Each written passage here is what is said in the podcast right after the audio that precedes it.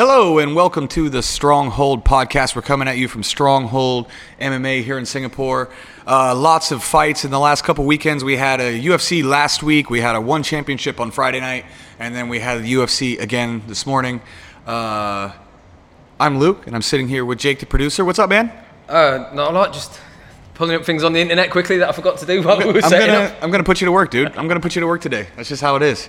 So uh, we talked before the podcast, and we only feel like it's appropriate to salute all of the old men still kicking ass in MMA. Still doing it. He's- All those old fuckers, all those guys that are in their late 30s and early 40s. Salute to them. Glover Teixeira, man, 40. Is he, is he 41 now or is he 40? uh, I think four- I, 41. yeah, 41 years old, 5 and 0, and his, la- obviously in his last five fights. Yeah. 41 years old, been in the game for so long, looks like a grandpa. He looks like he could be your dad, even though you guys are the same age. Yeah, we were just talking on the podcast before, and I said, uh, I was like, Glover's 41. I was like, Jake, how old are you? And he's like, uh, you know, 41. and I was like, yeah, could you imagine being 41 years old and fighting these guys, Thiago Santos, who just went to a split decision with Jon Jones in his last fight? I, it's all like I have all on getting up and getting out of bed in the morning. like if I manage that, Imagine him. Yeah, Imagine him getting up in the morning, dude. Imagine him. And the, and you know what? I think all the kudos goes to his coach, his team, because he he changed his style. He's doing old man fighting, which is totally the move, right? Everybody that's listening to this podcast has probably rolled, probably done jujitsu, and most of the people listening to the podcast have probably rolled with that one old dude who is ridiculously strong. It's called old man strength in the jiu-jitsu community. Everybody knows old man strength is legit. Yep. Even uh, even in boxing, in every sport, combat sports, there have always been successful older fighters. Yeah. George Foreman won the heavyweight title in boxing at 45 years old. You know why? Because power is the last thing to go. Fast twitch, that goes earlier, right? Like your ability to explode and be quick and step in and slip and move and all that, that fast twitch, pop, pop, pop, that shit goes. But raw power sticks around. All those old guys that can wrestle, that are really good at jujitsu, that style is the one that has the most longevity.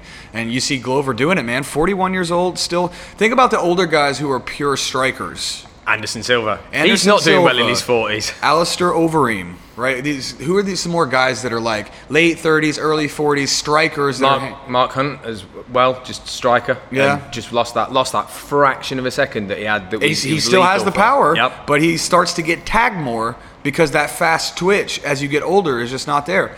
And then, uh, and then you know, also the chin starts to go. Right, even with Glover, you see it. He can't take a punch like he could. He just, he's gotten almost finished in a few fights in a row, but he just bites down on his mouthpiece, finds a way to get on top, and then drops bombs on people from like the top half guard. Right? Yeah, Like, he, he seems to, if he gets clipped and he falls forward, he seems to be fine because he seems to then land on him and take him down and yeah, just start. he always he gets dropped and somehow ends up on top in like every scramble. Yeah. I just don't understand how. Like his hips have got to be, you know. just autopilot kicks in. He's like double leg. Oh, where am I? And then, well, another one that fought on the same card to think about is Andrei Arlovsky, yeah, right? Because Arlovsky's, I think he's in his 40s as well. Obviously, he has trouble taking a punch, but he still found a way to win. He hasn't really adopted that grappler style because he was never really a grappler. So with him, he's always able to like do okay until he either gets caught or it's going to be like a close decision where he's been like at least in the last few years, Yeah. where he's been just like tying people up, pinning them against the fence, jabs, one twos. Like he can eke out some decisions like that if he doesn't get caught. But uh, Glover is finishing people. Can you can you bring up Glover's record, man? Yep. Because he he's finishing people. By the way, I can barely turn my head. Just want you everybody to know listening. Been doing some uh, takedown defense in the classes, and we've been practicing pushing down the head. So my neck is not working great today. so there you go. Is that his record? yeah, 32 and seven. So can you actually Then- bring up his record, his MMA record, if just on the Wikipedia thing, and then it will list all of his previous previous fights? Because I, I know he's on a five and zero run. I remember his last two. He finished Thiago Santos and he finished Anthony Smith. Did he, he finish him, or did he just beat the shit out of him for five rounds? I can't remember. I can, no, I can't remember where we got on that one. Yeah, you got it here, right? So just go down to the record. For, how, 41? Does it say 41 up there? Mm. Well, no, it involves. Oh yeah, 79, 28th of October. So yeah, he's 41. 41. Just just 41. Just turned 41. I mean, okay, so here's his record. What's his last fight? Yeah, zoom in there. Let's take a look at this. So his last loss was to Corey Anderson, who just fought in Bellator. He fought a really, really out of shape old Melvin Manhoef. but uh, so Corey Anderson was the last person to beat him, and since then, Ion Cutelaba, Krylov, Anthony Smith, Thiago Santos. So, But Uh, even even Corey Anderson, it's a decision. It's a decision that he's lost. He's not been knocked out. did Cirkunov finish him, or did he finish Cirkunov? Can you? Uh, He so Cirkunov he won TKO he- punches. Can you go to the? I can't see the W, the win loss thing on the left side. Yeah, there you go. Okay, so Corey. Oh, so Gustafsson and Anthony Johnson. Look at that. He beat Jared Cannonier too. I forgot about that. Damn, look at that. So Jared Cannonier, Misha Cirkunov, who's ranked, uh, Ion Cutelaba, who's a beast, Krylov is ranked, Anthony Smith was ranked like four, Thiago Santos is ranked number one. Damn, look at that. But I think he learned a lot in. Um, if you think back to the um, Anthony Johnson fight, he got not he got knocked out cold by Johnson, and I think that's when he changed his game to be right. I can't just stand in the pocket and trade Yeah. anymore. I've well, even after that, he got finished by Gustafsson as well. yeah, He got finished by the same thing, strikes. And then since those fights, he hasn't lost via strikes. He only lost that decision to Corey Anderson, who, uh, you know, I think maybe made a mistake going to Bellator. That like Corey Anderson was going off, just fought Blachowicz, and then now he's fighting Melvin Manhoef in Bellator. Like, pff, yeah, it's not quite the same. yeah. And then, uh, okay, so pff, kudos to him, man. Old man jiu-jitsu, old man strength is real. Glover Teixeira proving it. Dude, how about all the old guys that are still hanging in there and still fighting? I was just thinking about this a minute ago. Guys that are in their late 30s, early 40s that are still fighting. Of course, you have them. Blachowicz is like 37, Yeah. I think. Tony Ferguson, 38. Frankie Edgar's got to be 40 Yep. Right? I mean, in Arlovsky still fighting, Overeem still fighting, Lawler. Stipe's in his late 30s. Lawler's late thirties as well. Yeah, Yoel Romero, he's 43 or something, man. Like Yoel Romero was like 43. These old dudes, man, they're just hanging in there. Still, I can't imagine fighting into my 40s. No, It's just- I'm starting to feel it now. I'm 32. I'm starting to feel it now. Like, don't recover as quickly. Definitely starting to feel the fast twitch going a little bit because I'm not focusing on it as much. I'm not training it as much. It's a weird thing, man. I can't imagine what these guys feel the next day after a fight at 40. Like, how long does it take them to recover? well, we. Only, how many weeks we've been back doing light jiu-jitsu training? Two weeks. Three yeah, weeks? just like sp- like takedowns, quick contact stuff. Yeah. Yeah, but my my first session back after that, I just woke up the next day, all my back just did one big knot. I was like, oh yeah, jiu-jitsu's back. Yep. Yep. So My neck, man. This is the first time my neck has hurt in a long time. I forgot what it felt like. It's, it's not good. Not good. no, not good. And then so okay, so I want to talk about Glover, and then the co-main on the Teixeira fight or card was That was the Arlovsky. right, right, Arlovsky. So Arlovsky won won the decision. Kevin Holland won that night as well too, right? Now he's fighting again. He's coming out to fight. Who's he's filling in late to fight someone. Uh, but yeah, Kevin Holland fought on that card too. And then, uh, all right, dude, let's talk about let's let's move. We, we talked about those a little bit last week anyway. Yeah. So um, Then where do you want to go to the one? yeah, let's go to the one. In some sort of vague chronological order. Yeah, because I mean, there's only two fights on the one championship that I want to talk about. Most of the listeners will probably know. Um, uh, John Lineker, he fought. John Lineker, former UFC staple, Oh, yeah. had a bunch of fights in, in the UFC. Fought for the title there. Yeah, I got the one from the week before though, the Nasukin. Oh, we already talked about that though. Okay. We talked about that with Tiffany as well. So Oh, we, yeah, we just yeah. go to Fridays. Um, but yeah, so uh, John Lineker fought his first fight in one championship. He fought Kevin Belingon, who's a former champion, uh, Team Lakay from the Philippines, really well-known team here in Asia, one of the top teams in, in Asia for sure. And uh, so former champion, uh, currently, Bibiano Fernandes is the champion, which who a lot of people, the hardcore fans, will know. He's been he's been a staple outside of the UFC for a lot of years. One of the best guys in the world. And uh, so John Lineker busted him up. It was an interesting fight, right? Because those Team Lakay guys, they're all they're ve- very like uh, karate style kicking, like a lot of side kicks, a lot of back kicks, a lot of wheel kicks. Yeah. Uh, they're all really, really good kickers. Everyone from that team, Eduard Folayang and Ed, and Belingon and all those Team Lakay guys are really, really amazing kickers. But Lineker just walked through him, throwing bombs, throwing hooks. I think he caught him and finished him. He hit him with a punch to the head, but I think he caught him with a body shot that kind of cr- Yeah. crumbled him, and then he hit him with a punch and finished him. John Lineker's body shots are nasty. It was, it was one of those classic body shots like that. It takes a couple of seconds for your body to go fuck this. and then you just shut down. I think it was a right hook to the body. But yeah, man, his body shots are nasty. So he's that's going to be interesting. He's probably going to fight Fernandes next. Yeah. That's a great fight. Yeah. that's one of the best flyweight fights you can make outside of the UFC. That might be.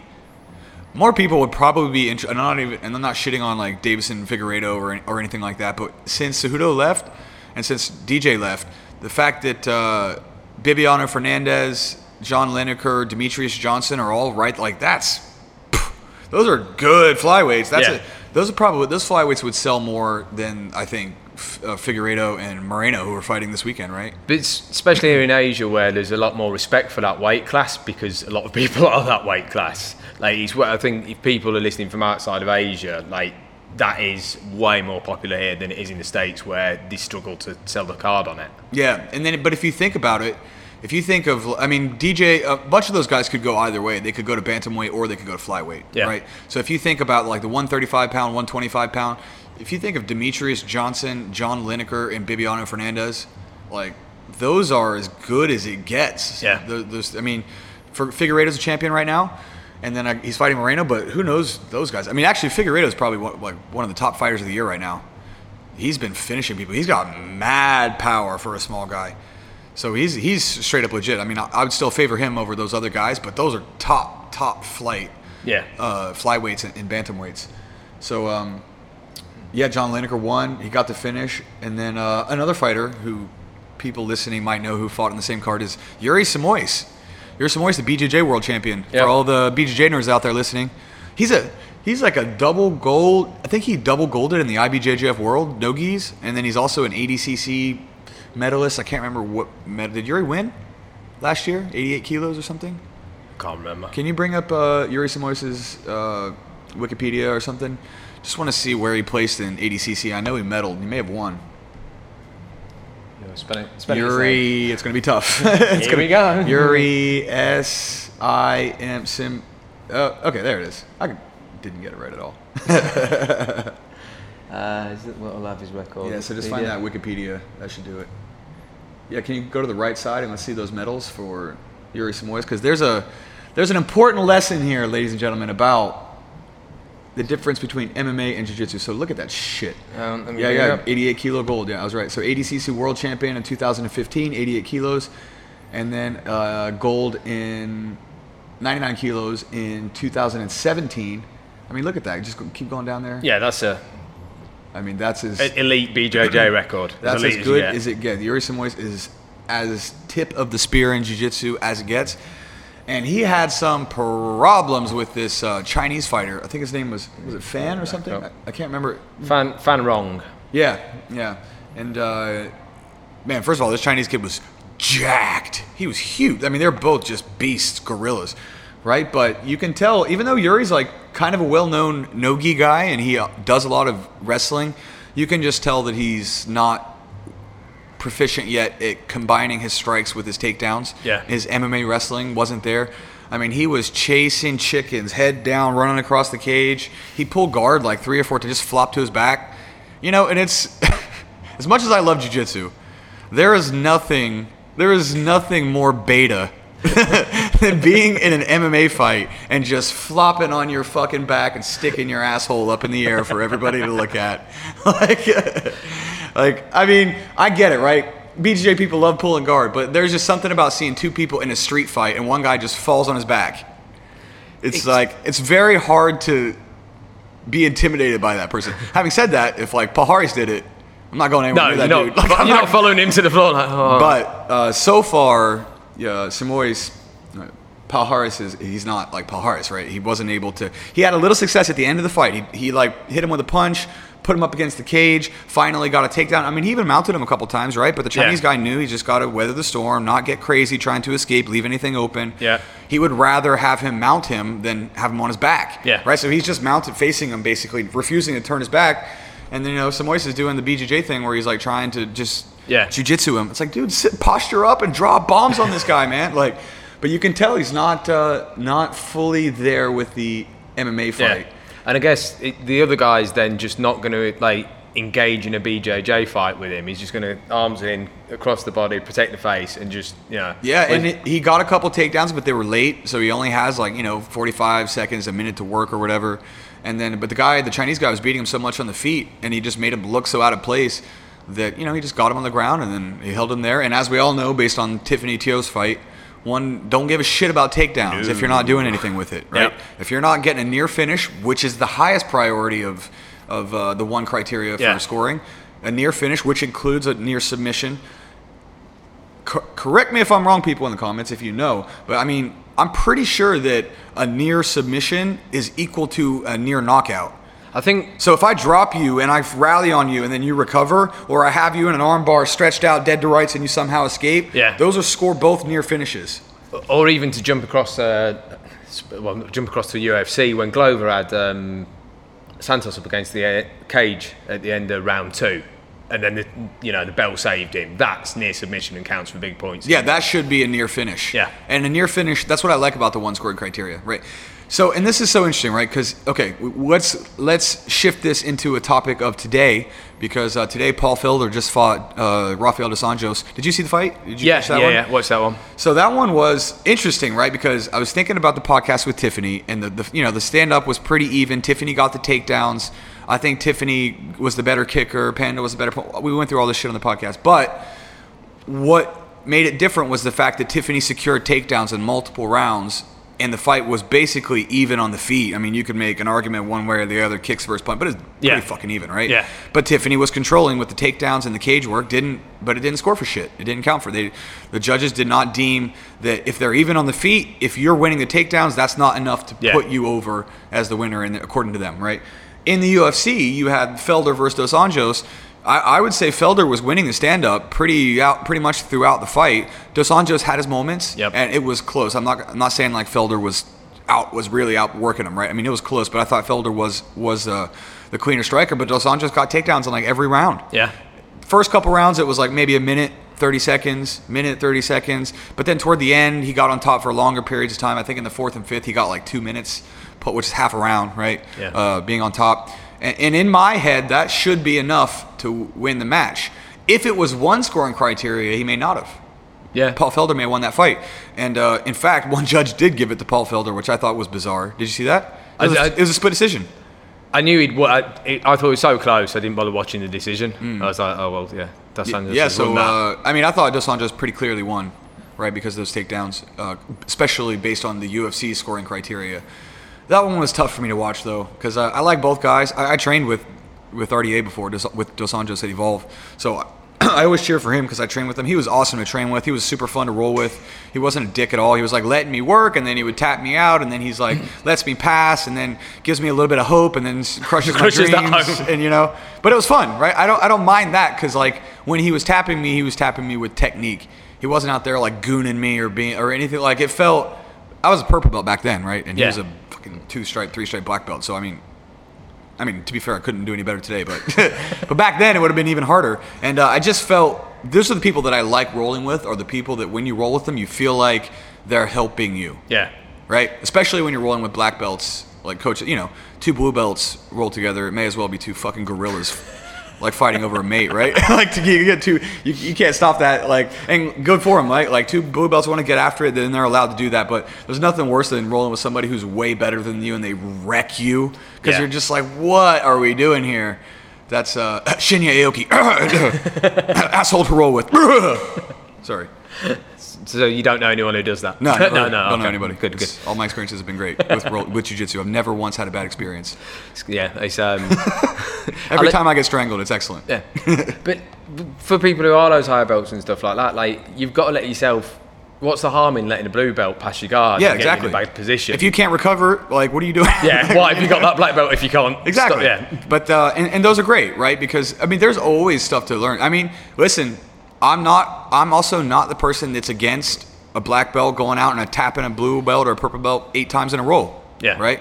But I don't want to see him elbow in their face, and I don't want to see him like, you know, just doing dick shit. Like, some people like to roll rough, and I'm I'm a wrestler, right? Wrestling is grindy. I get it, and I'm never going to tell people they can't do that. But it's certainly not pleasant for the person that's getting it done to them. And unlike a lot of, black belts that have been black belts for 10 years, I can still relate to that feeling of what it's like to be smash. I think a lot of black belts, and I mean, I've trained with some of these guys, right? Been black belts for 10 years, 15 years. It gets harder to relate to the new white belt the longer you do it. It's just really hard to imagine when you've been a black belt for 10 or 20 years, which means you've been training for 20, 30, whatever, right? Yeah. It takes them 10 years to get one. So if you're a black belt for 10 years, I mean, you haven't been getting smashed like that in a long time. So it's fair that you will just naturally grow more distant from that pain and that suffering and that intimidation that it is to walk in the be- in the gym when you're a white belt or a blue belt, right?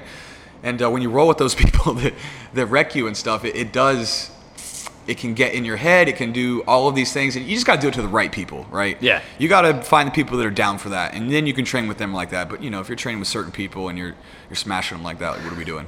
Like, it's, it's when you see the guys and they're against like you know a female white belt sort of thing, new student, and you're like, why why are you trying to Americana her? You can obviously do that. You're not learning anything. It's like just you know let her work and then go rough the next round. Yeah. Not on.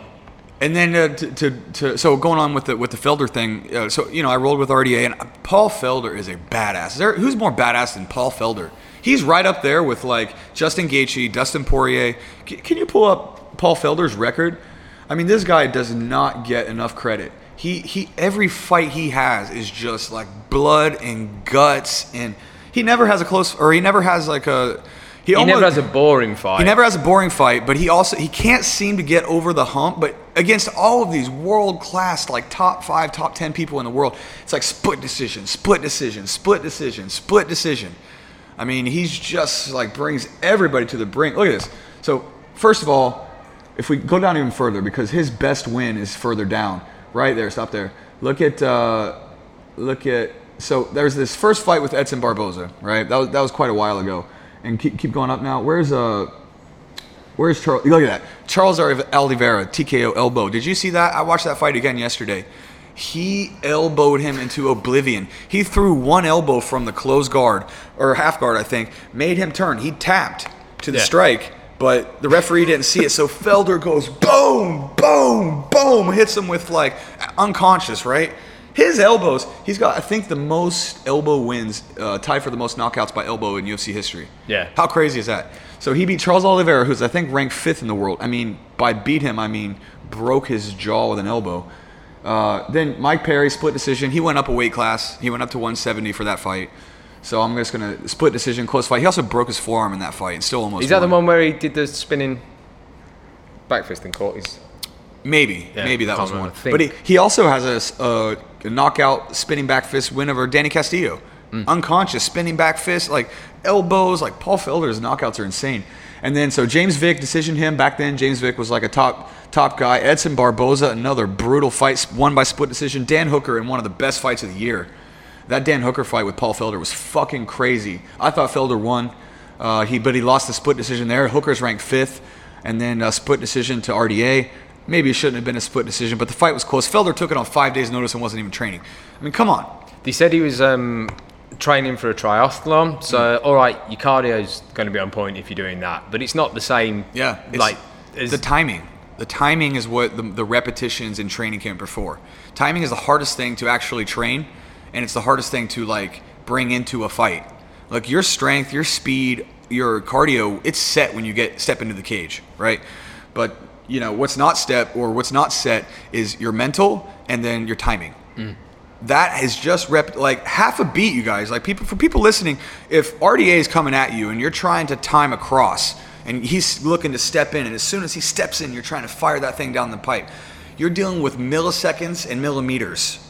And if that shit is off a little bit then you're going to lose a fight by split decision that you might have won If you had, had he had five days he wasn't training he was running doing a fucking marathon and he steps in there with a former world champion who was clearly in ridiculous shape. RDA, how many takedowns did he shoot in that fight?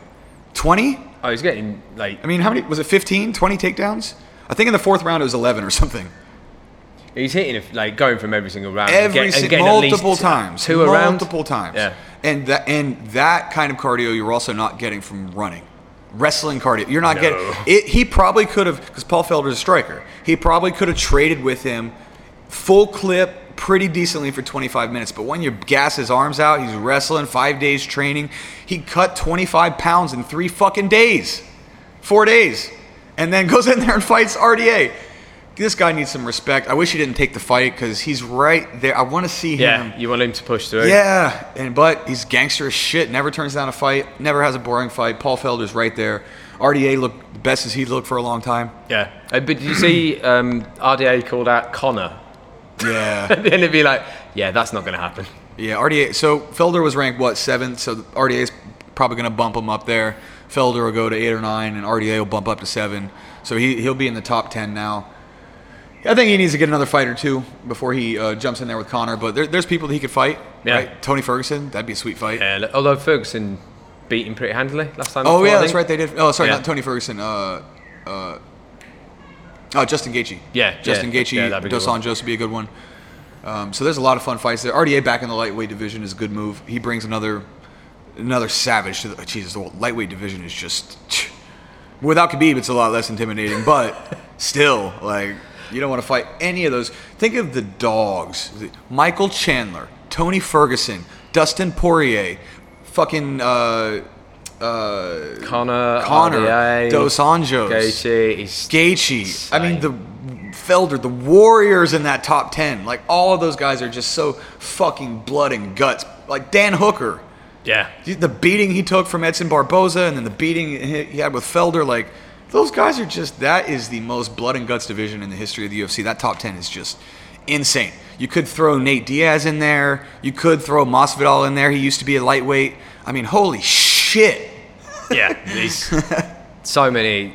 They even like cowboying people like that, or Pettis. yeah, on the way down. But Yeah, could, if could, and then Bellator's lightweight division is good too. Bellator's lightweight division is sick too. So I mean, yeah, that divi- and then one's lightweight division is good. Bellator's lightweight division is good. Like, pff, man, there's so much, so much talent in that division. So uh, RDA coming back is good. A couple other good fights on that card. Um, the Williams one that co-main that lasted. oh yeah, all, the, all the the 30 best seconds. name in MMA history, Chaos Motherfucking Williams. he should change his middle name to Motherfucking. Chaos Williams, what a great name. And uh, he's he might be a Chimaev type man. He's had two fights in the UFC, and he's not fought two minutes in the UFC yet. Yep, This fight was a 20, 30 second knockout. thirty seconds. Yeah, Kind of like did a janky little cross jab, cross, sat down on the last one, right down the pipe, stiffed him out. Like reminded me of that Rich Franklin knockout when he knocked out um, Nate Quarry, where he just stiff as a board, straight down. So Chaos Williams, I mean, it's pretty crazy. They already had him fighting in a co-main, so they obviously Ra- yeah, they must rate him. and he was the underdog. He was like a minus 240 underdog, or, or the other guy was a plus or minus 240 favorite or something like that. Like he was a, a pretty big dog, and just flatline that guy instantly. If he does that again, we might have another Chimaev type character in the. That's also lightweight, right? Yeah, I Or so. welterweight. I can't remember. Oh, can you can you check to see what division the Chaos is in? I think it's welterweight actually. oh yeah, well yeah, chaos. Uh, chaos is welterweight. Yeah, cool. So uh, you, you want to? Can you bring out the card? Just put it on TV there. Uh, yep. We'll run through all the rest of them. So I didn't see. I saw actually Yoder one. Yeah, I saw that. Chaos Williams. Brendan Allen, Sean Strickland, Yeah. Kay Hansen, uh, Corey Brendan, McKenna were the other Brendan. Allen lost to Sean Strickland. Finished him. So that's a good win for Strickland. Who else is there? Uh, Kay Hansen, Corey McKenna, McKenna won. Okay. Okay, cool. So we got to the big ones there. Uh, next week, see, I got my new Khabib shirt in honor of the fucking legend that is Khabib. He's apparently still in the USADA test pool. Hmm. Wonder what that means. So uh, I'm curious to see what they say with this uh, Poirier McGregor fight. Apparently, they're having trouble coming to con- contractual agreements, which is not surprising when Conor McGregor is negotiating one side. Yeah. Um, but you know, I think they'll make it happen. But I wonder if it's going to be for an interim title. Khabib's not going to vacate yet, so I wonder if they'll put it for the interim title or if they're just going to Call it the title. Yeah. or non-title. They'll probably make it interim at least. Yeah. I'm trying to think who else could. And I also heard for. that uh, Tony Ferguson apparently is more warming up to the Michael Chandler fight. That would be a crazy fight. That would be a crazy fight. I don't know who will win that fight. Tony Ferguson's getting a little old. That f- fight with Justin Gaethje scared me. Yeah. He looked f- scary by the end of that fight. And he's really thin. Like he's thin. He used to just his back used to be huge. And that's one of the things you can tell about him uh, getting older. It's like his chin still held up against Gaethje, but I mean he does look a little bit more frail. I mean, uh, he, he always and his but he's cardio machine. I think he used to lift more and he used to focus more on his split. And now these days he's just doing Yeah, cardio insane all cardio. the time. But the only thing against him versus Chandler is like Tony Ferguson gets hit a lot in the first couple of rounds. Yeah. You don't really want Michael Chandler to hit you. Yeah, especially early. Yeah. He's so explosive. He's so explosive. But Michael Chandler also gets hit. Yeah. Michael Chandler also gets hit. And nobody fights from their back like Tony Ferguson. He's the best striker from the guard in MMA. Yeah. Who strikes from their back better than Tony Ferguson? He's fucked up several people from his back. Cut him up, triangled Kevin Lee, elbowing him in the face. Like, after elbowing him from the back and cutting him, like, he, he's probably the best, uh, best guy in the world with striking off of his back.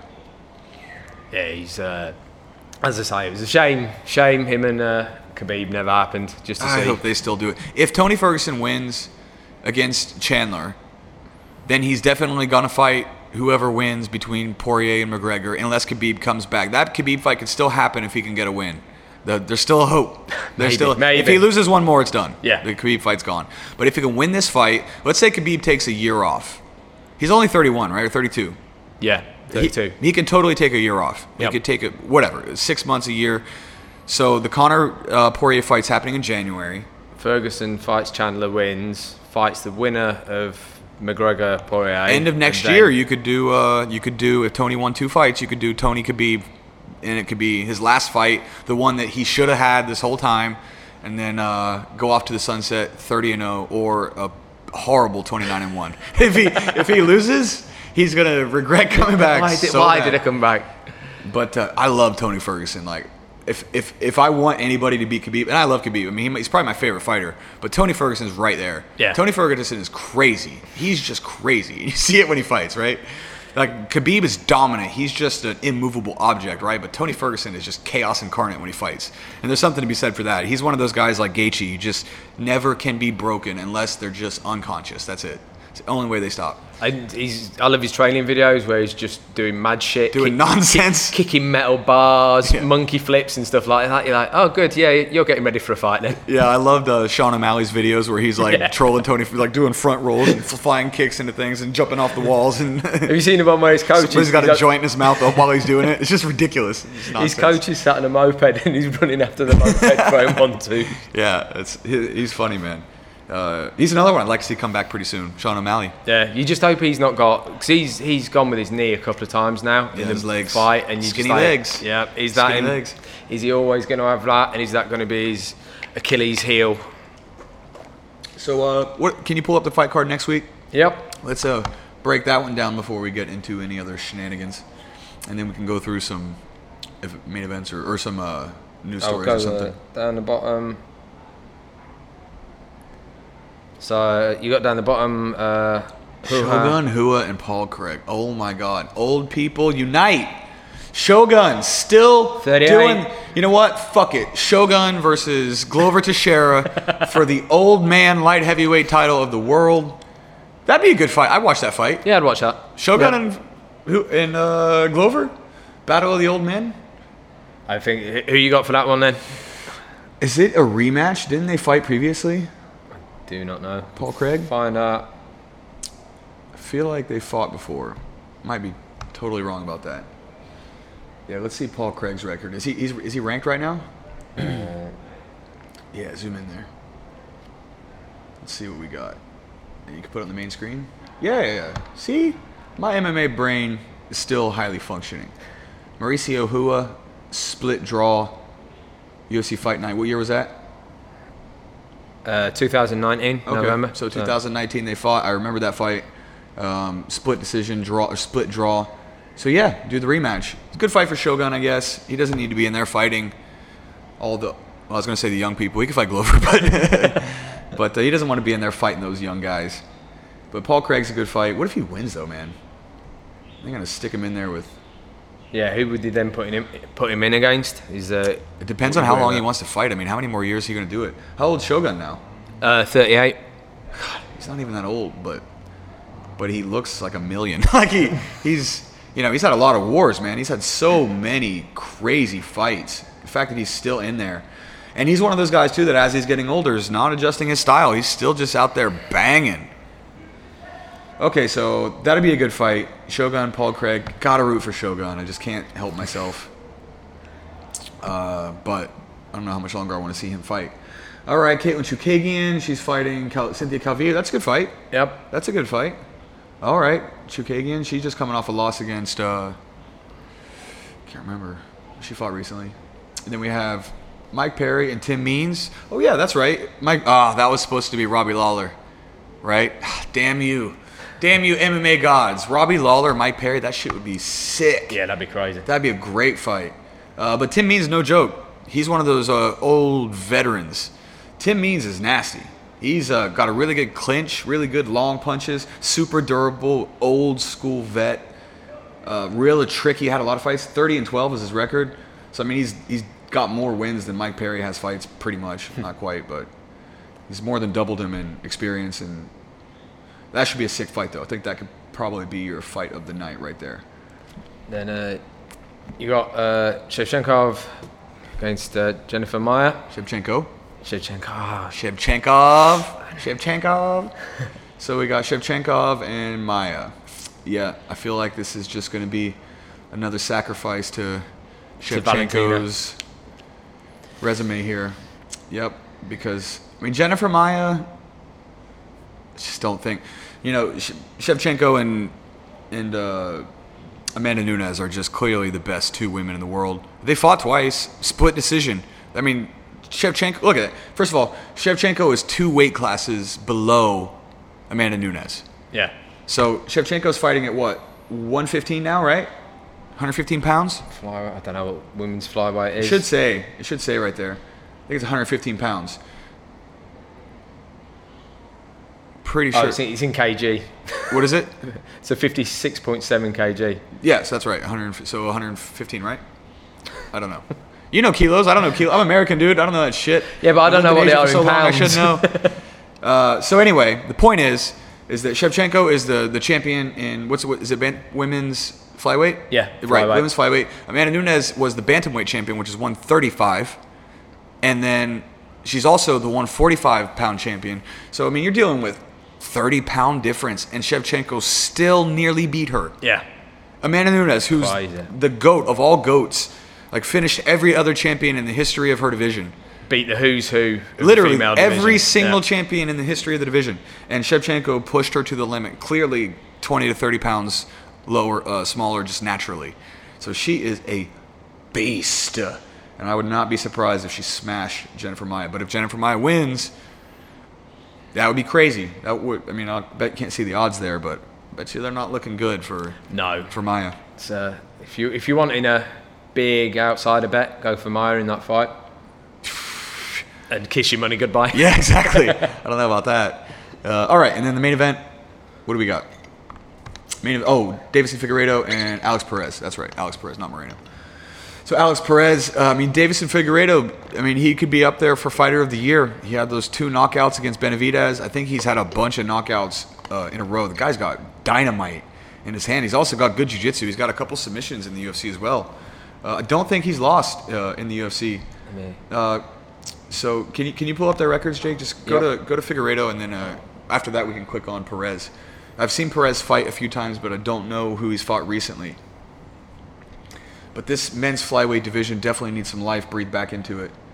Right. So oh he okay. So he lost to oh he lost to Formiga. Interesting. I didn't realize that. Okay. So so Deiveson Figueiredo has lost in the UFC. He lost to uh, Formiga, who's still fighting. And then uh, so can you zoom in there so I can see the names a bit, Jake? All right. Uh, there you go. Okay. Good. So look, so he beat Moraga, he beat Morales, he lost to Formiga, and then he beat Pantoja, Tim Elliott, Benavidez twice. Yeah. Yep.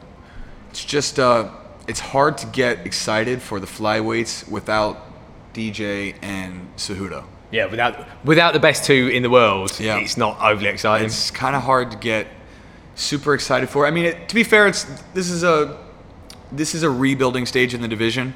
I mean, just remember a year ago they were talking about getting rid of it completely. I don't want them to get rid of the division, that's for sure. I want those guys to still get paid, and I want that division to still exist in the UFC. But they definitely have a, a problem with the star power, with the names in the division. Now that, I mean, because even the biggest names, Cejudo and Demetrious Johnson, were not that big compared to all the other champions anyway. So the fact that now we don't even have the previous top guys there, like the lineage is broken, right? Because uh, DJ's obviously the best of all time in the division, and then Cejudo came in and beat him, and then Cejudo kind of fucked off, and then there was that weird TJ Dillashaw fight, and then uh, TJ must be TJ's coming both back out. pretty, but TJ's coming back pretty soon. I I think, think he'd his in like suspension's coming out. or March Yeah. or something like that. But he he blames blames his uh, testing pop, popping for USADA. who blames that on having to cut down to that weight class. So he's not going to fight down at one two Well, five. what does that have to do with anything? that, is, that sounds like some circular reasoning there. I, I wanted to get smaller, so I took steroids. Yeah. That, that's not how steroids work, mate. Well, you can take, you can definitely take some steroid or some some performance enhancing drugs of, of many varieties that can help you lose weight, help you be healthier when you're younger, or when you're uh, when you're uh, thinner, when you're lighter, keep your energy levels up. You don't, you're not sore as much. I mean, there's it does a bunch of stuff, right? Depending on what you take. Yeah, he's. Uh, I, what do you think the reception is going to be like for T.J. Dillashaw when he comes back? I think. I mean, I because he was always kind of one of those guys that pissed people off anyway and you know it's like like some people can get away with it some people they pop for PDs and you're just like uh you know you don't like like Chael Sonnen he's popped Yeah. like 20 fucking times everybody still loves him like Some people yeah. he makes a from. fucked up joke about it he says he's sorry and then that's it right he just he says something hilarious and then you move on you don't think about it Jon Jones same thing I mean Yeah. People, people, his legacy is hurt, but like people still want to see him fight. Nobody's, nobody would want him to not compete anymore, right? A lot of the guys that popped, Anderson, Anderson popped. No one says anything about it, No. Other than other than it affecting their legacy. It doesn't seem like the the sort of feeling on it extends beyond that. Like people aren't mad about it after people serve Well- their suspensions for the most part. but Vita- Dillashaw does rub people the wrong way, so I wonder how he's going to be when he comes back. If he's going to be, people are going to want to watch him lose or see how he wins, like does. I think you- he's, he's a good fighter though. Like I, I, I like watching him fight. He always puts on a Oh, show. he's an amazing fighter. Yeah. He's so talented. Like he's a vicious striker. And do I, do I care that he took drugs one time? No, no, I do not. I'll watch him fight. To be fair, he did get instant karma, right? Like he, he got instant karma. Like he popped, but he got finished in like a couple a minute or something by Yeah. by Cejudo, and then uh, kept and then was crying about it being a early stoppage, and then popped for fucking steroids. It's like, uh, well. Uh, I think you are focusing on the wrong thing here, dude. I think you're focusing on the wrong You, thing. you might have had bigger problems in that fight. Yeah. So it, I don't know. I, I'm happy he'll come back. I get. I mean, Cruz is Dominick Cruz is still in the mix there too, because uh, Cejudo will have both those those divisions open. So Yeah. it's going to take a little while to rebuild the flyweight division and to rebuild the, the bantamweight division. But Petr Yan is a the difference between him at least right now is people know that guy's legit. Deiveson Figueiredo, people know he's legit too, but he just hasn't had enough time to cement himself as a champion. But uh, Yan's fighting soon, right? Is he? They, I think they pretty much confirmed that Aljamain Sterling fight. Uh, maybe not soon, but maybe beginning of next year. And Sandhagen's right there. Uh, that'd be a good fight. Uh, Dominick Cruz and Sandhagen. Yeah, That'd be a solid fight. See who the top contender there is. yeah. Throw uh, TJ back in. What's go? Did Cody Garbrandt? Oh, Garbrandt won his last fight, didn't he? That He was supposed to go ridiculous. down and fight for the flyweight title, and then he got injured. Yeah. So that would have been if Figueiredo can get through Garbrandt, that will put him over the top. Then he'll get the rub, and I think people will will be more interested to watch him fight. And if Garbrandt wins, they have a guy that they've already that is already Yeah. quite marketable as the champion down there. So that that was the one that everybody wanted to see. No disrespect to uh, Perez, but uh, oh, did you pull? Can, can you click through Perez? Let me see who he's fought recently, Uh, let me get back to him. Because I'm a little out of the loop with him. I can't remember the last fight I saw him have. He's not. He's not very famous. I have to put Alex Perez MMA to get him. Yeah. you can always tell. Yeah, that's why no one's too crunk for this fight. Because it's a it's a flyweight title fight, but it was supposed to be Garbrandt. It's not Garbrandt. It's not Cejudo. It's not DJ. Oh, so he beat Formiga recently. That's right. Oh yeah, I do remember that. And but he lost to Benavidez. So I mean, it's just a circle, right? Formiga beats um, Figueiredo, and then Figueiredo beats Benavidez twice, but then Benavidez beats Perez. It's all about styles. Styles make fights, everybody. So this should be a good one. I'll, I'll watch it. I'm gonna watch it. I don't really have a huge preference on it, but I'm definitely gonna watch it. The card is good. I mean, the Shogun is the first fight on the main card, so actually, I think this is probably the best card in a few weeks. Main event leaves a little something to be desired, but it was supposed to be pretty bomb with with Cody Garbrandt in there. So still good fights next week. No, it should be good. All right, man. Should we uh, move on? You got some some news stories, some videos. What do you got for me? Um, oh, is it on the WhatsApp? The you, you sent me through the Singapore guy, the Oh, car park right. knockout. Will it be on the Oh. WhatsApp? Yeah, yeah. Let's watch the Hawker knockout. So maybe we should make a just make a mothership segment on this this podcast where we just go through mothership. I I, I found a bunch of street fights on there. I mean, we, we could definitely go through uh, Mo- mothership. What's the other one? Uh, the other one where you report stuff. Uh, I can't remember. Ah, shit, what's that other website? Oh, it's stuck right on the tip of my tongue. Anyway, in Singapore, people love to rat on each other, and people love to film uh, violence rather than stepping in and preventing it or Yeah, doing anything. rather, rather than actually helping in any way, shape, or form, just get your camera out. It's kind of one of the national pastimes here. Oh, look, people are fighting. Stay back. Like- yeah, so there's a there's a lot of them, man. You, can- you can go check. Okay, here we go. All right, so let's let's let's restart that, dude. Let's see what we got here. Let's see the situation here. So, uh, Greg Greg sent me this. Look at this. They're already. Can you go back to the beginning? Yep. I want to break through this whole thing and then just make it full screen. Uh, Can you actually no? Pause it for a second. Can you read the the background for the listeners? Oh, It should be on the top there. If you scroll up, it'll give you the background of the story. Yeah. So a fight involving four men broke out in the car park at Golden Mile Tower. One minute video posted to Facebook on November 11th showed the altercation where one man took on three men at the same time and prevailed. Excellent. Excellent. By the way, I don't know the any of the backstory behind this, so I'm gonna cheer based on only one guy fighting three people, even though he could have totally been in the wrong, and I have no context here. Just like to let you know. So uh, for the listeners, um Golden Mile, it's like a it's like a Thai mall here in Singapore. And you know, fighting is rare in Singapore. Yeah. Like uh, for the listeners who aren't from Singapore, you probably have some sort of perspective on what you think Singapore is based on the media. Everybody kind of knows that it's uh, it's a very strict country to live in. They have zero tolerance for bullshit, including fighting. There's no weapons, right? You can't have guns, knives, uh, and you get in a fight here, your ass is going to jail. And also, you get in a fight here and you're a foreigner, your ass is going to jail and you're getting kicked out. Yep. Like they have no tolerance for foreigners coming here and getting in fights. So a lot of times, a lot of these fights that you see are people who are coming from other countries where maybe they're a little bit more liberal with bar fights, right? Where it's like, uh, you know, you get in a bar fight, get in a bar fight in America, like the cops are just gonna come tell you to go home. Yeah, you know, sleep it off. Unless someone's like really injured, like, but if it's just you know you scuffing boots a little bit, someone throws a punch, and then they break it up or whatever, like you're just gonna get told to go home. But in Singapore, you are going to get fined and jailed and kicked out of the country 100%. And yet, there's still tons of fights here in Singapore. There's still people just can't stop. People can't. That's why I'm telling everybody train martial arts. I don't care if you're in Singapore. You could be in a three-on-one situation with three uncles on you because you knocked over their chicken rice, and then that's it. Yeah, Train martial art. All right, so so that's the context here. Uh, they're at a mall, and I don't even know what the backstory, what they're fighting about. But uh, let's watch this because it's a three-on-one type situation, and uh, you know this is people that don't know how to fight. So we got a vertical camera here. That's the only problem with it. I can't. It's okay. It's fine like that though. All right. Having- so, having a so we see we got a little push here. There's three people. Bang. Boom! Clocks the first one. Three people standing in front of him, and he clocks the first one. Some guy's just sitting in his car filming it. just turn He the radio that off. guy. What? Dude, two of them are down already. Look at this. The guy gets back up. They're still pushing and poking. Ooh. Oh! Knocked out cold. This is why you don't pick street fights, everybody. You don't know. But that's the dangerous one when people go down like that Yeah, on that's not- concrete. that's, that's what kills good. people. I kind of like exclaim because, you know, it's like can't really react appropriately to that.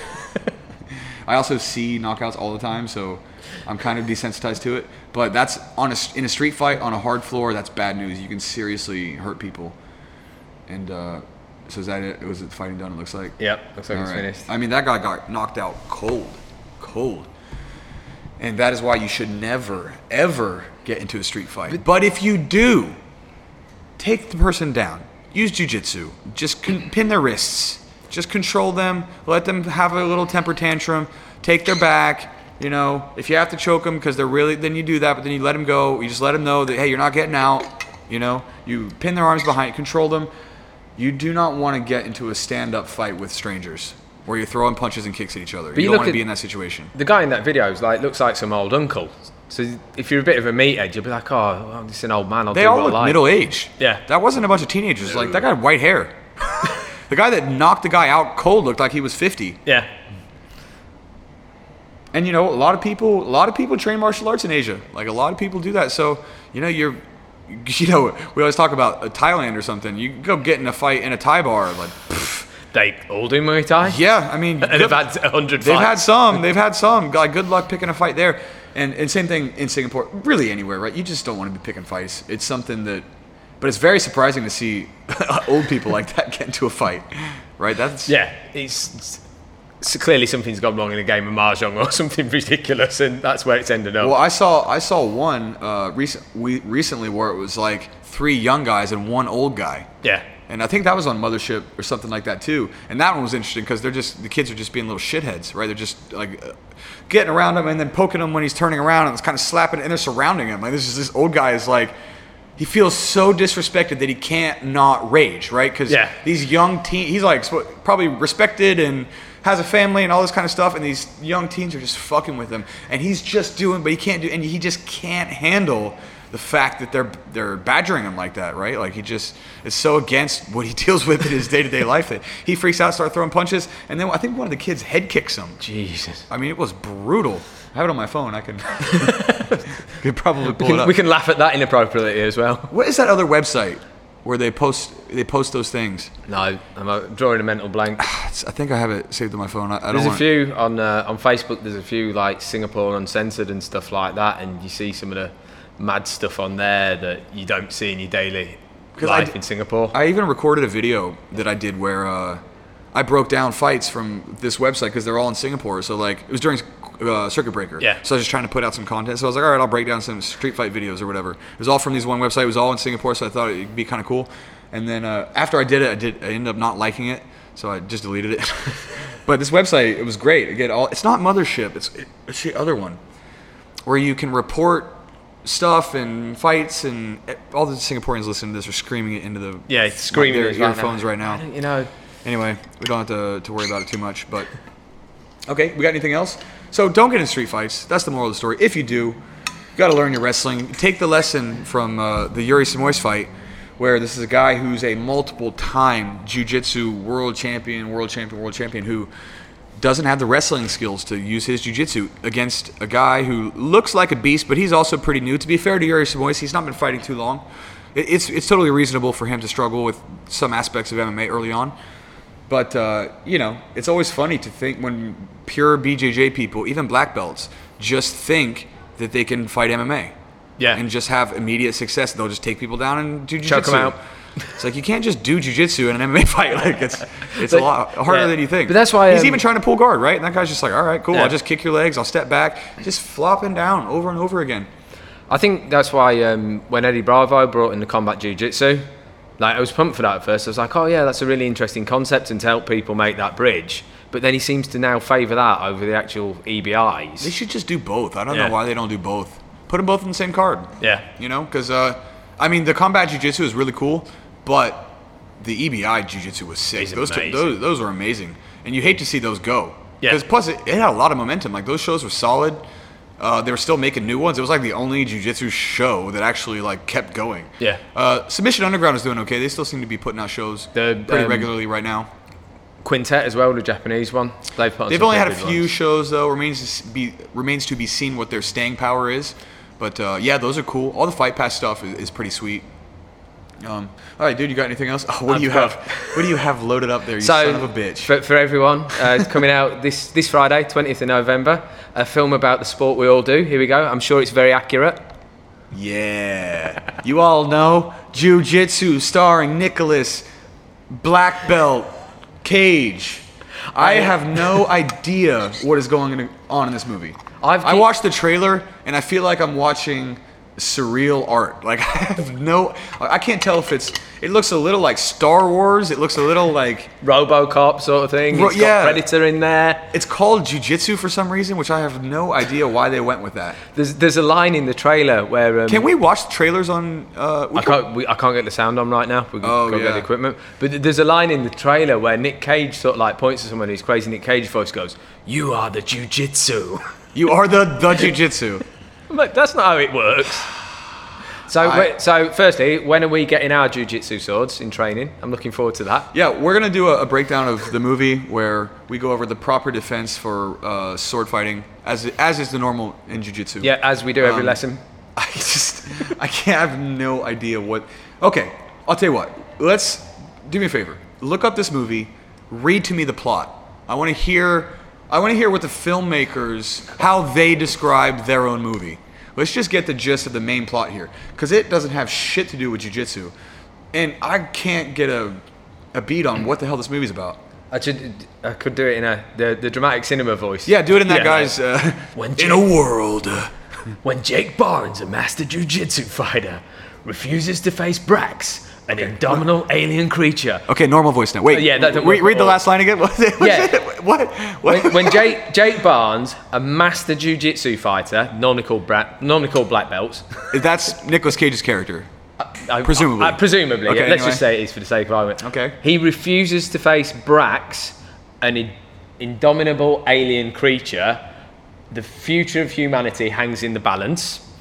Uh, Following it so far, injured and suffering from severe amnesia. Oh, oh no! Is it an amnesia movie too?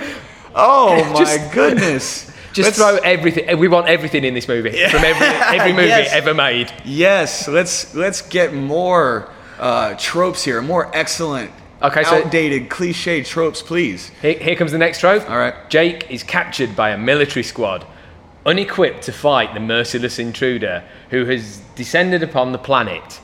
Jake is re- rescued by Wylie and an ancient order of jiu-jitsu fighters who must help him recover his memory and regain his strength in order to band together and defeat Brax in an epic battle that will determine the fate of mankind.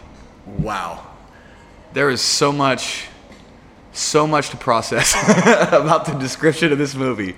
So, it is a it is a movie about a jujitsu master who's trying to fight an alien invader, and the jujitsu guy also happens to have amnesia.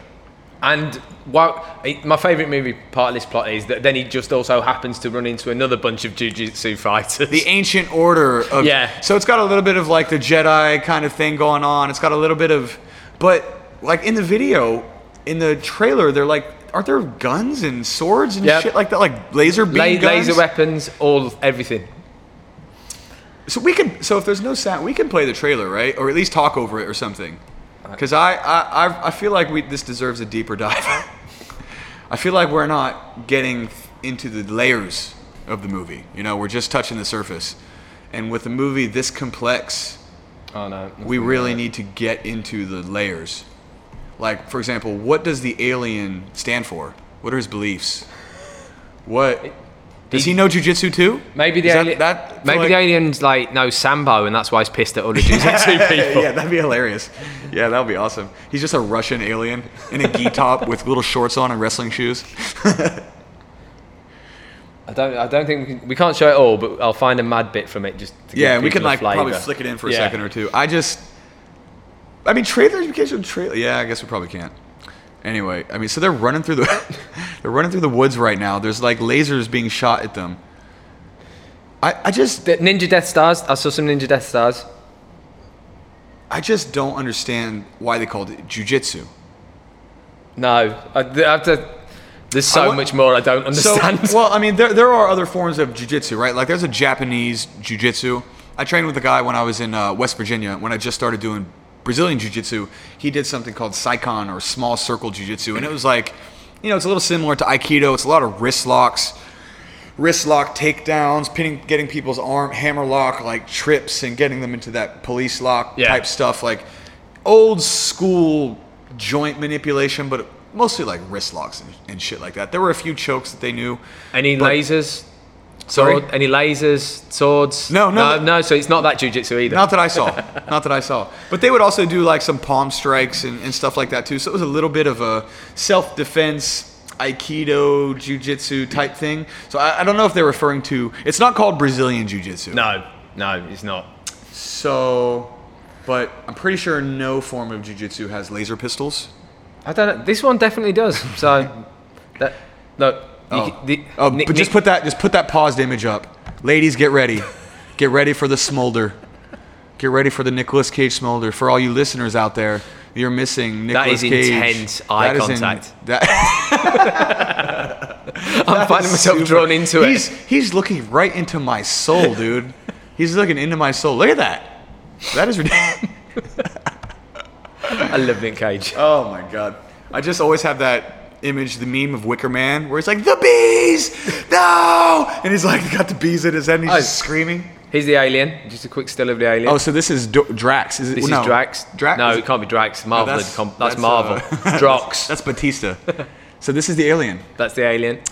Fires ninja stars out of its arm. He probably knows jujitsu. I believe it. I'm sold.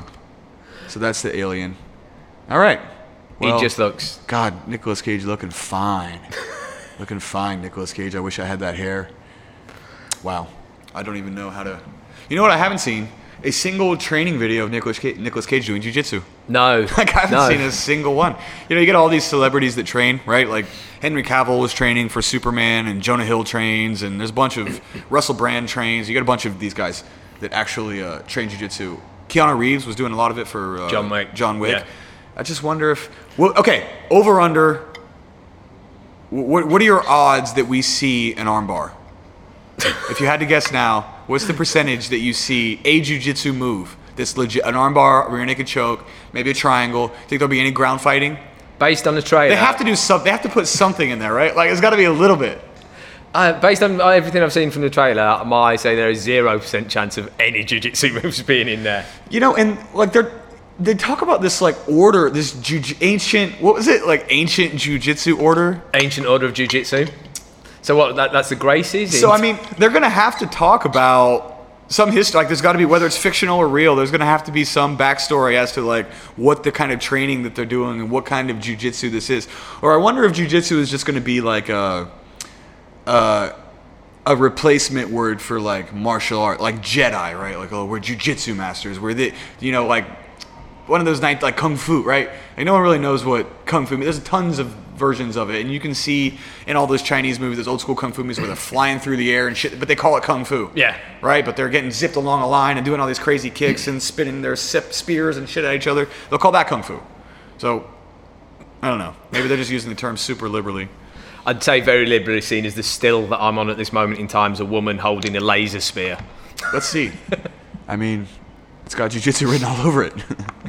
so that should be interesting. How many people do you, th- you think most? I feel like most of the jiu-jitsu community wants to know what the fuck is going on with Yeah, this movie. Like, I feel like it's so bizarre that people are just like they're they're confused, but they're also a little intrigued. Yeah. it's like And every everybody who does jiu-jitsu is like, I've got to see this film because then you know that there'll be you know people who don't do jiu-jitsu and don't know who it is, but will have seen this film, and then you're going to be like, oh yeah, I train jiu-jitsu. They're going to be imagining laser cannons and machine guns. so. Jake, you and I are gonna have to get some laser pistols. yep, Uh, we're gonna have to get some swords. It looks like some some laser spears.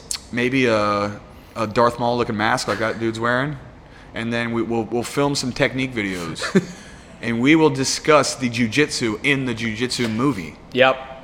So if you all are excited for that, just let us know. I'm, I'm actually. Is, is it wrong to say I'm more excited for that than um, the UFC next weekend? Yeah, we talked about this idea a little bit, and both of us are like, this could be hilarious. this could be absolutely hilarious. I don't know, man. I'm excited for it. I don't know what the fuck's gonna go on in this movie, but but I'm down. We'll watch it. We'll we'll do a silly breakdown. I don't know. All right, what else you got, man? Oh, not a lot. Um, we were talking earlier about the PlayStation 5 and the Oh. Xbox and how you cannot get one for the love of God in Singapore. I'm so disappointed. I am a PlayStation gamer. I'm not a PC gamer, and I'm a pretty avid gamer. I game pretty regularly. And I tried to go because I thought I was cool to get a PS5 reserved like two weeks ago, and they were like, it's sold out till February. And I was like, are you kidding me? And they were like, no. And I was like, all right, I guess I'll see you in February. Guess I'm not getting that then. Just kind of bummed out, but I can still live with my PS4 for a while. You sold yours like a fool. No, because I didn't really. I thought like when they were advertising all new games and stuff, like the new Assassin's Creed and the new Spider-Man, I just assumed they were all PS5 games. I didn't actually realise they were going to release them on PS4 Yeah, well. I'm still I'm still gonna play. I'll probably go home and get Valhalla tonight, Assassin's Creed, because uh, I was ready to get Cyberpunk. I am so pumped for Cyberpunk 2077. I, The Witcher 3 is one of my favorite games of all time. CD Projekt Red's like one of the best game studios in the world, and I was really really pumped to play that game, and they delayed it. They delayed it. My wife pre-ordered it for me like months ago for my birthday because I was so pumped about it, and. Uh, so they delayed it, so I need something to get me over the hump until then. But I wanted, I was like, okay, I'll get my PS5 in November, and then I'll play it. But now my I'll probably have to play Cyberpunk before I get my PS5, and then I'm like, should I wait? Because I'm so pumped for it. Is it worth the wait, or I just gotta play it? I think I can't wait. Yeah. it's still gonna be sick even on It'd PS4. be amazing still. But what, what was the price of a PS5? Yeah. It's like five or six hundred, right? so carousel, this is how they are. One thou- 1,080. Oh, you dirty, dirty bastards! You carousel. Okay, how many? Does it have a bunch of likes and stuff? This is probably the only place you can wait. So, are they selling this one, or is this a pre-order? Uh, so someone's pre-ordered it. And But then do they actually have it? Like, can you pick this up right now? Oh, I don't know. these are these are the important questions, Jake. These are the questions that need to be answered. I'm not going to pay a thousand dollars for it, probably. So self collection date, no, so it's not out yet. Ah. 19th. 19th. Nineteenth. I mean, if if I could get it early, there's a good chance I, I might price. go pay that price right now. Uh, but they delayed Cyberpunk anyway. That's what I'm really, really waiting on for. But I'm gonna need a game to hold me over. Uh, they just released Miles Morales, that Spider-Man game. I played the first one. That was pretty good. Yep. So could could play that one. So it's either Spider-Man or Assassin's Creed. They both look pretty sick. I don't know. I think I think Spider-Man will be better, but I think I'll enjoy Assassin's Creed more. Yeah, it's meant to be um, huge as well, like massive. I couldn't world. even I couldn't even finish Odyssey. Did you play that one? No, I'm not. It was ridiculous. You look at the map. It, I mean, it literally got to the point where I was 30 hours in. I discovered like 15% of the map. You cannot understand how much content there is. It got to the point where I was just like so overwhelmed by shit to do that I was like, I can't even.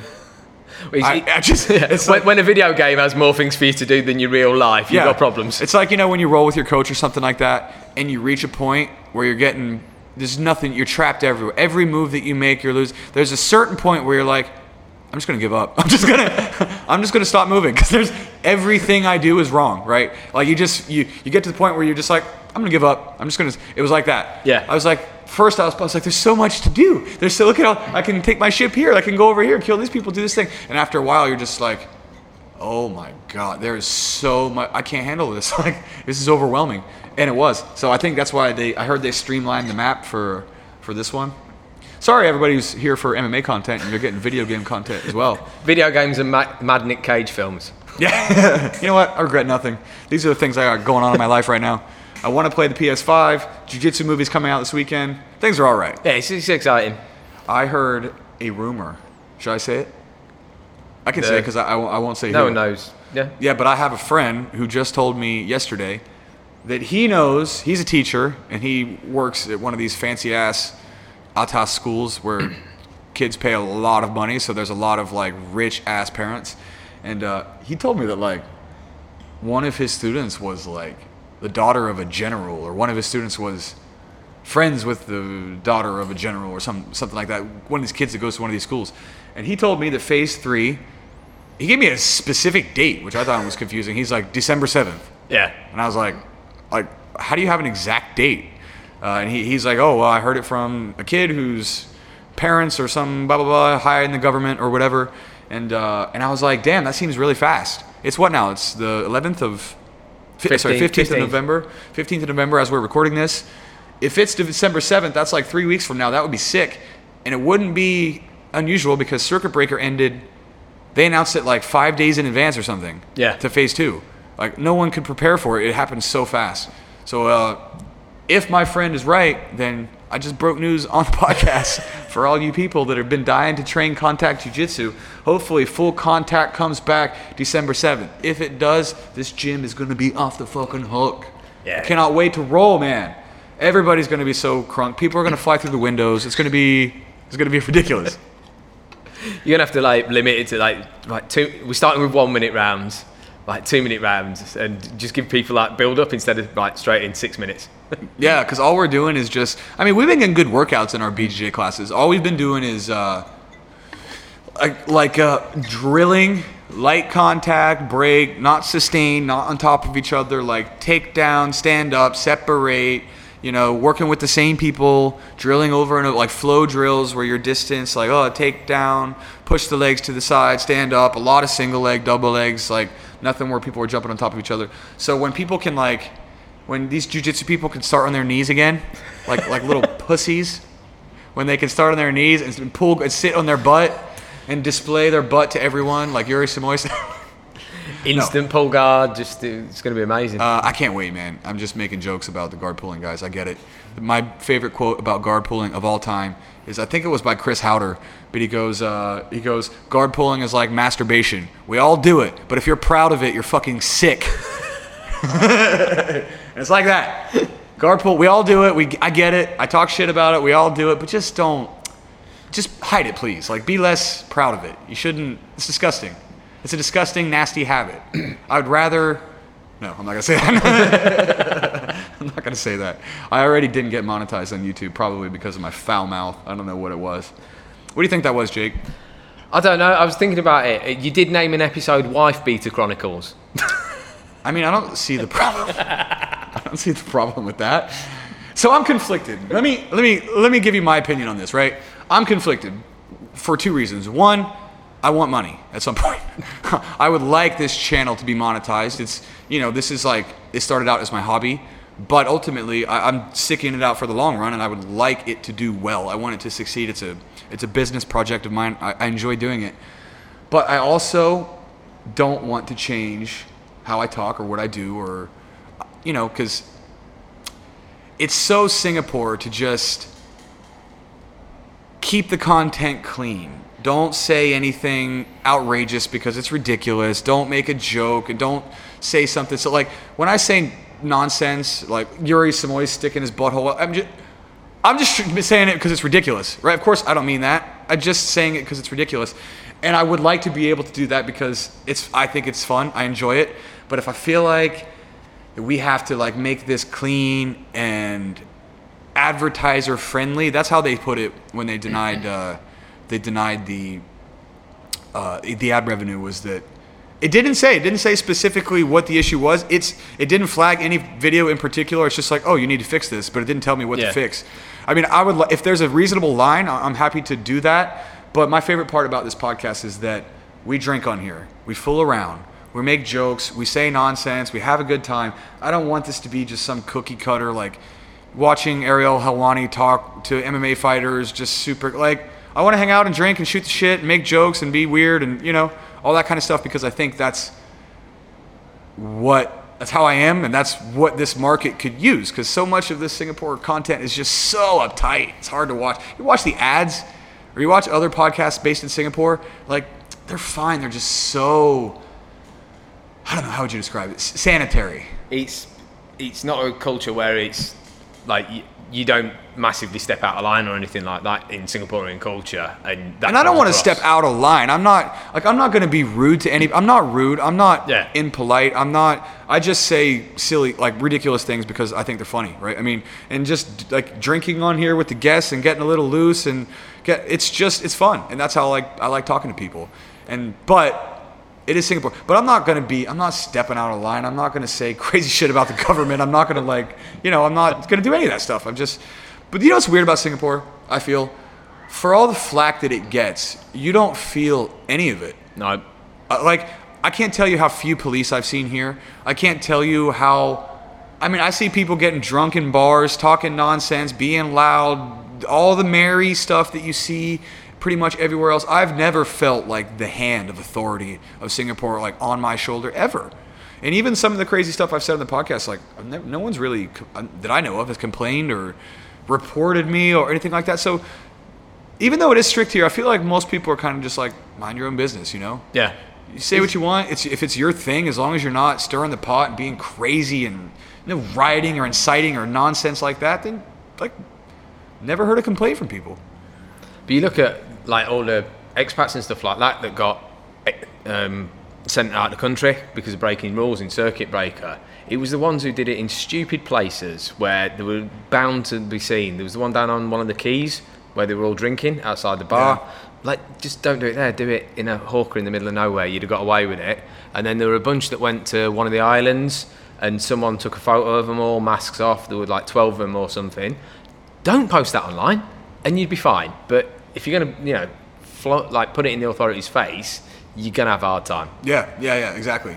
You know, it's like, you know, if, if, if I was one of those ideologues, right, like one of those uh, those people that was like really idealistic and, you know, if you imagine in the U.S., right, if you did a podcast and you're telling people to not wear masks in the U.S., they're not going to say shit. No. You come on a podcast in Singapore and tell people to stop wearing masks, then you're dealing with problems, right? Then you're dealing with problems, and, and that's the kind of stuff that Singapore is not down with, right?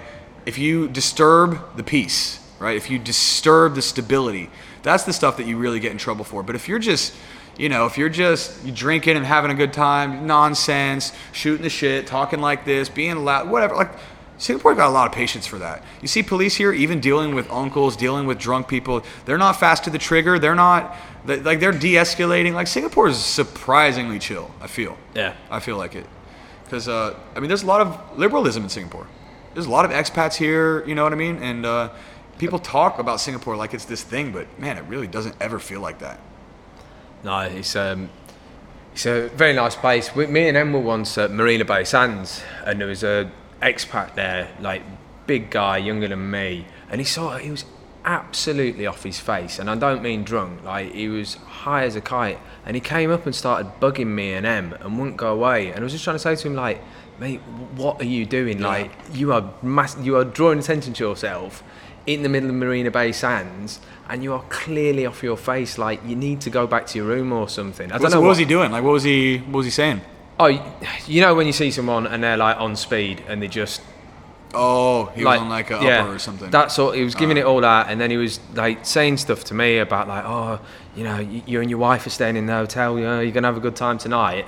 I was like, mate, go away. Yeah. and yeah, it was. It was just. What was he thinking doing that in Marina Bay Sands? I assumed towards the end of the night the police would have just shown up, took him away, deported him. Yeah, yeah, yeah. But you know, I mean, I love Singapore. Right? This is uh, it's it's definitely one of the best countries I've ever been to. Uh, It'd be really really tough to leave this place. People here are just so cool. The country is so great. Like that's why you know you can't really say anything about Singapore. Like everybody that lives here has accepted all of the terms. Like Singapore makes sure that you accept the terms for living here, and then you realize that if you do, like the quality of life here is so good that Yeah, it's amazing. you know I say it all the time on this podcast. People for, who are uh, live in another country don't understand. You can put your six-year-old child on a public bus alone and send them to school, and it's totally fine. They will arrive there 100%. You're a six-year-old. Did you imagine in New York? Did you imagine in LA sending your kid, your six-year-old, on a public bus? no. I mean, there's no way in hell you could do that. Uh, so there is a certain amount of safety that you have here. You don't have a lot of drunkenness. You don't. You, you have it a little bit, but people know to kind of But keep it on the DL, not be in people's face. People still do, but you know, mostly keep it under control. You, And- you can find it anywhere, like Yeah. if you know where to. Like if you're down one of the quays late at night before circuit breaker, then yeah, there's drunk people all coming out of clubs. What do you expect's going to happen? Yeah. But it's few and far between, and it's so it's not like back in England where doesn't matter what pub you go in, there's probably going to be a fight. Yeah. like it's not like that here. You know where to go, and you you know you know where there's trouble, and you just don't go there.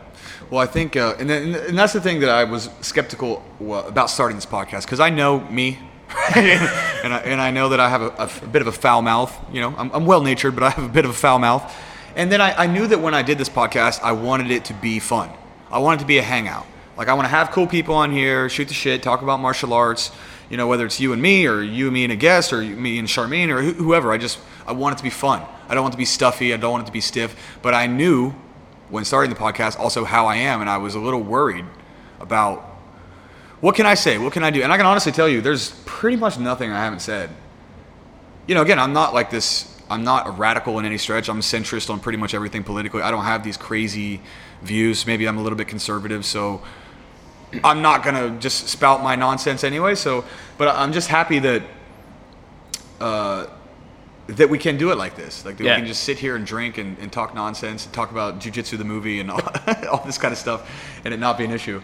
Uh, it's good, man. I can't wait to roll. That's the last thing that we need to get over this uh, coronavirus stuff. At least here, dude. I think next year, January, February, there's gonna be no cases anymore. No. But the rest of the world, is going bad. U.S. is having they're gonna have 200,000 cases next week a day, and then uh, UK's back under. Yeah, my uh, my parents are you know, stuck locked down. Can't go around see any of the family and stuff like that. Can't meet the friends. But the UK's got insane rules at this moment in time. Like the schools are still open, so that's not slowing any COVID cases down. And then you can go for a drink, but you have to buy a meal as well. So then all these places, all these bars just started selling food, and it's like, well, you're not really locked down, are you? You're just doing this awful version of it. That's why, like, I don't understand why the world doesn't understand that if you don't fully go for it, it doesn't work. Yeah. You have to go like 100%. Everybody has to do it. If you keep living in this middle ground, you're going to keep getting cases. It's like, uh, you know, a lot of people talk about Texas, like Joe Rogan's talking about Texas all the time. He's like, yeah, it's great. Nobody's wearing masks. Everybody, everything's going. Texas has the most cases in the world.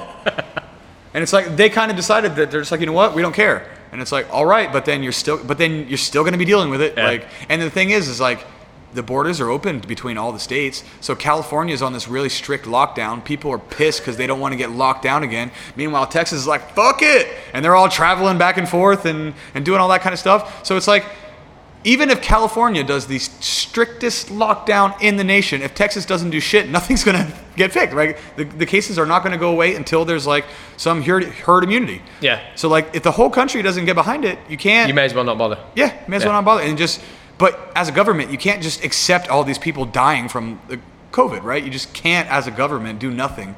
Well, I mean, that's what Trump basically. I mean, you say that, but that's, definitely what they have been doing. but a responsible government needs to do something. You can't just leave it unchecked completely.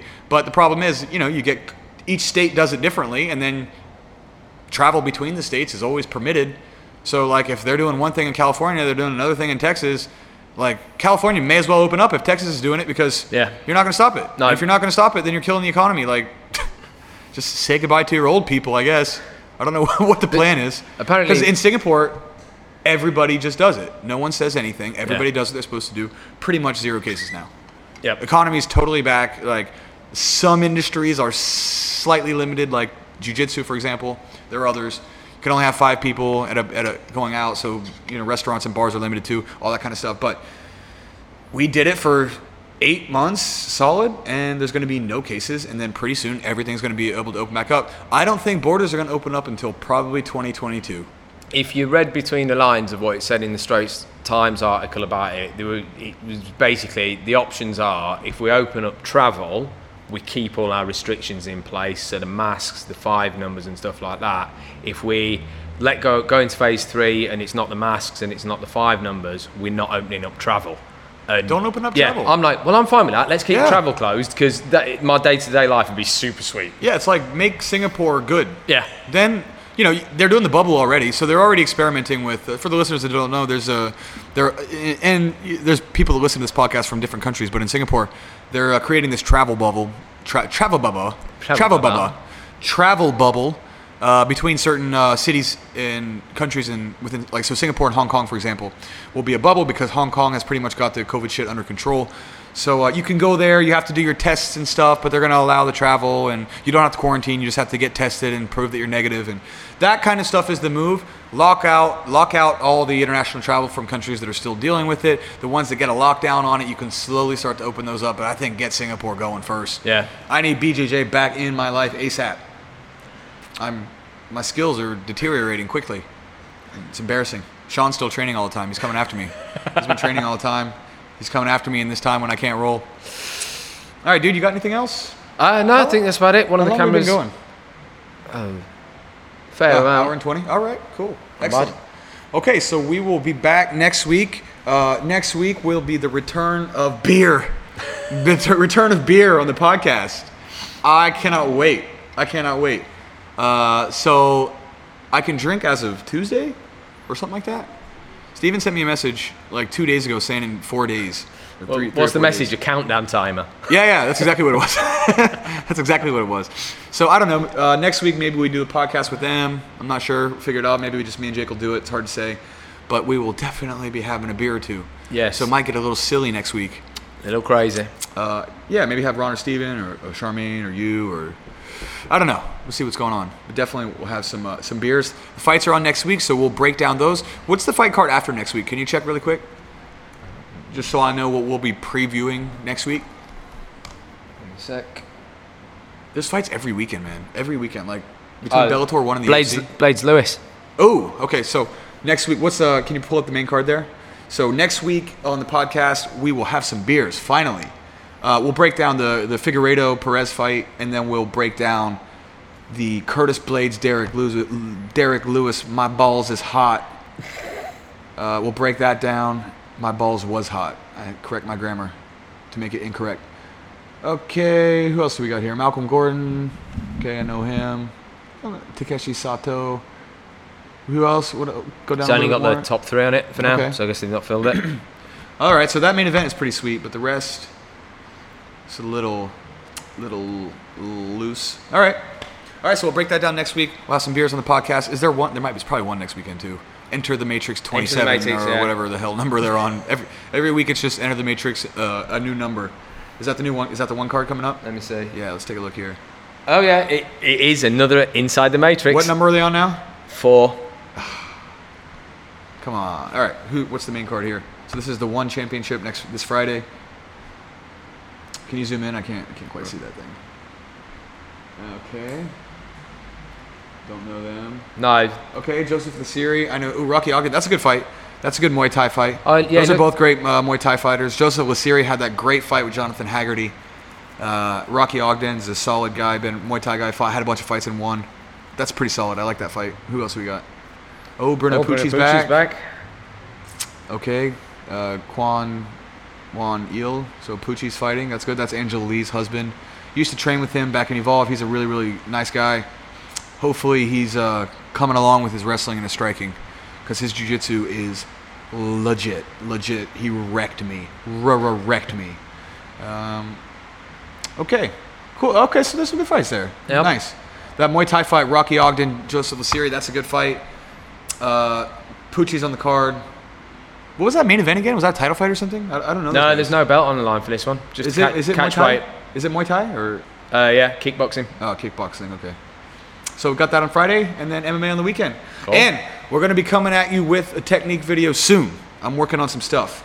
Uh, so for you guys that enjoy that content, we're going to uh, p- release. Uh, I think what I'm going to do is release like a, a, a, a MMA for dummies type video, right? It's going to be just I think like a 10 minute, 15 minute video, and I'm literally going to go through like every scenario where, or sorry, every like main technique, like 95% of the techniques that you're going to see from how to stand, which leg do you put in front? Oh, you have left leg in front, orthodox, right leg, southpaw. You have the front toe turned in, boxing stance. You can be in a sideways stance like in taekwondo and karate. Then we're going to break down all the individual punches that you can throw, uh, all of the kicks, and then I'm going to start to show you guys some takedowns. I'll break down all the different guards and sweeps and submissions and positions, and it'll be a really, really quick video so you can get kind of what modern day unarmed combat looks like.